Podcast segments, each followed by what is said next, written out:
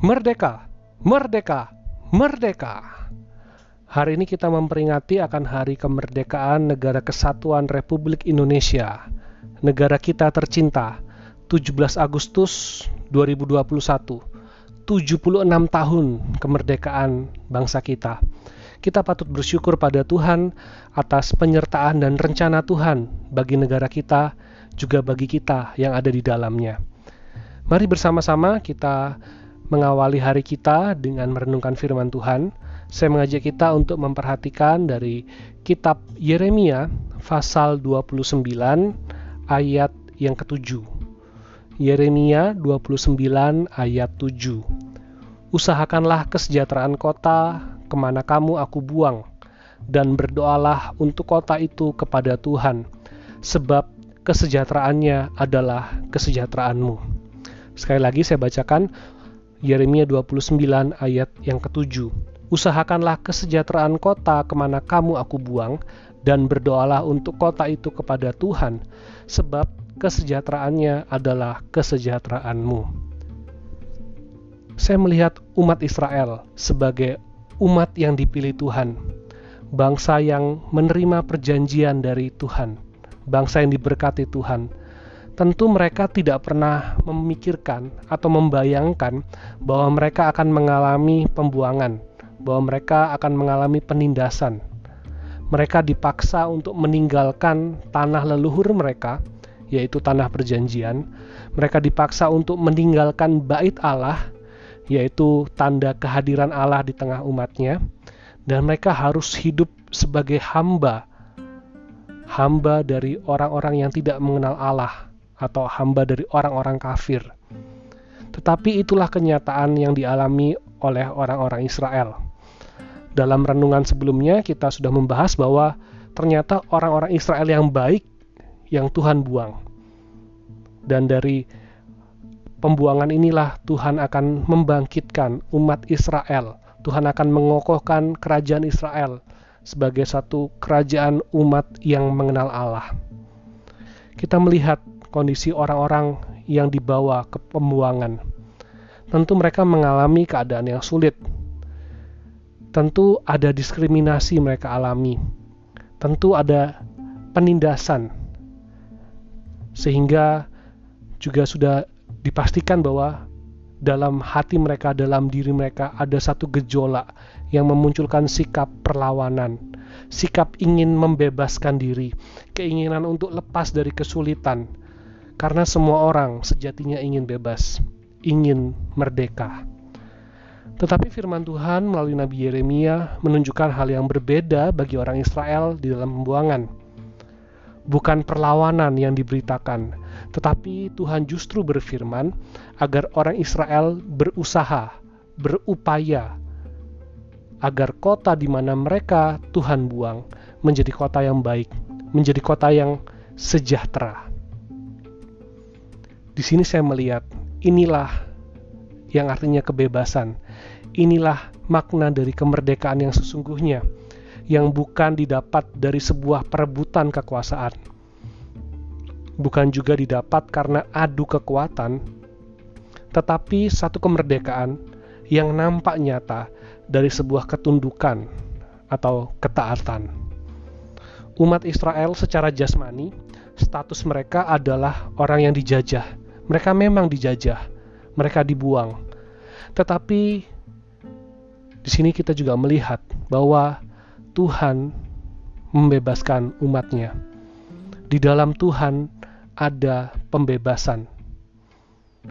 Tuhan tidak membebaskan mereka secara jasmani, tapi Tuhan membebaskan hati mereka. Tuhan membebaskan pikiran mereka, sehingga di dalam pembuangan yang mereka alami, umat Israel punya hati yang merdeka. Umat Israel punya pikiran yang merdeka, yang damai sejahtera. Mereka bukan berjuang untuk merebut kemerdekaan, tetapi mereka berjuang sebagai orang-orang merdeka. Dan melalui perjuangan mereka, mereka memerdekakan yang menjajah mereka karena mereka berusaha dan berupaya untuk kesejahteraan kota mereka. Mereka berdoa kepada Tuhan untuk orang-orang yang menjajah mereka. Kemerdekaan apa yang ada di benak kita tentang kemerdekaan. Apakah hari ini kita sudah merdeka?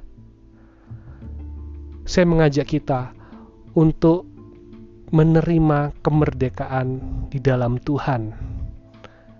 Mari kita meletakkan dasar kemerdekaan kita di dalam dasar, di atas dasar yang teguh, yaitu di dalam karya penebusan Kristus di kayu salib.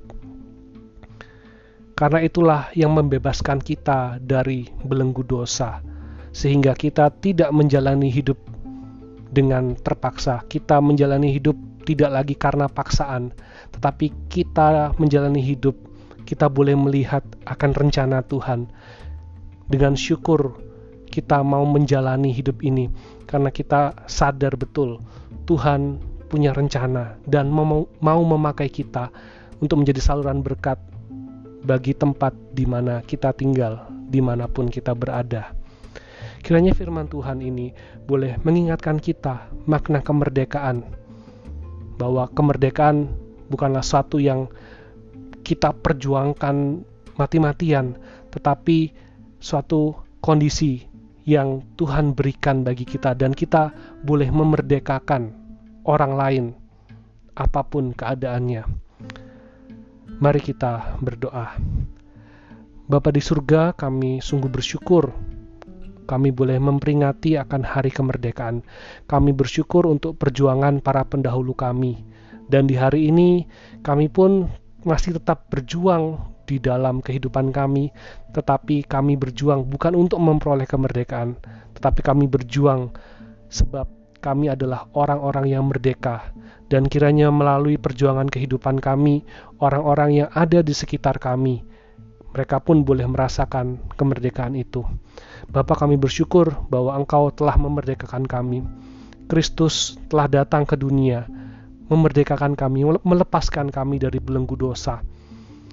Sehingga di dalam Kristus kami boleh mendapatkan rasa aman, di dalam Kristus kami boleh mendapatkan sejahtera, di dalam Kristus kami boleh mendapatkan kepuasan. Dan biarlah itu boleh menjadi modal utama kami menjalani kehidupan.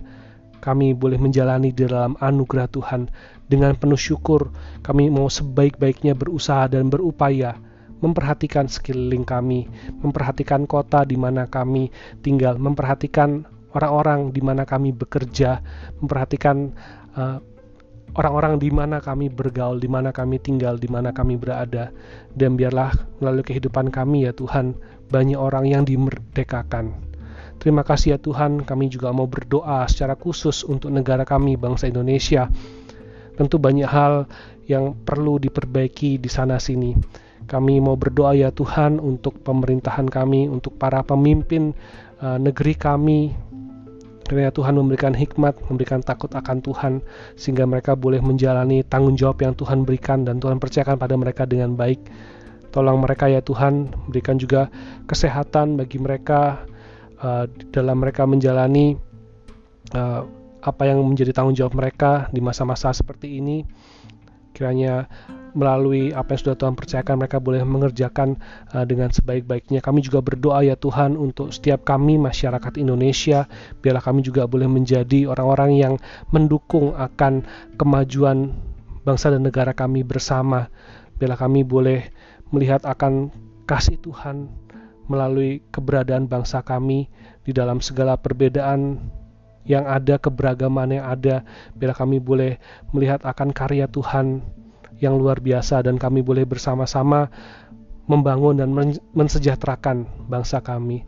Terima kasih ya Tuhan, kami sungguh bersyukur juga menyerahkan untuk kehidupan kami sepanjang hari ini.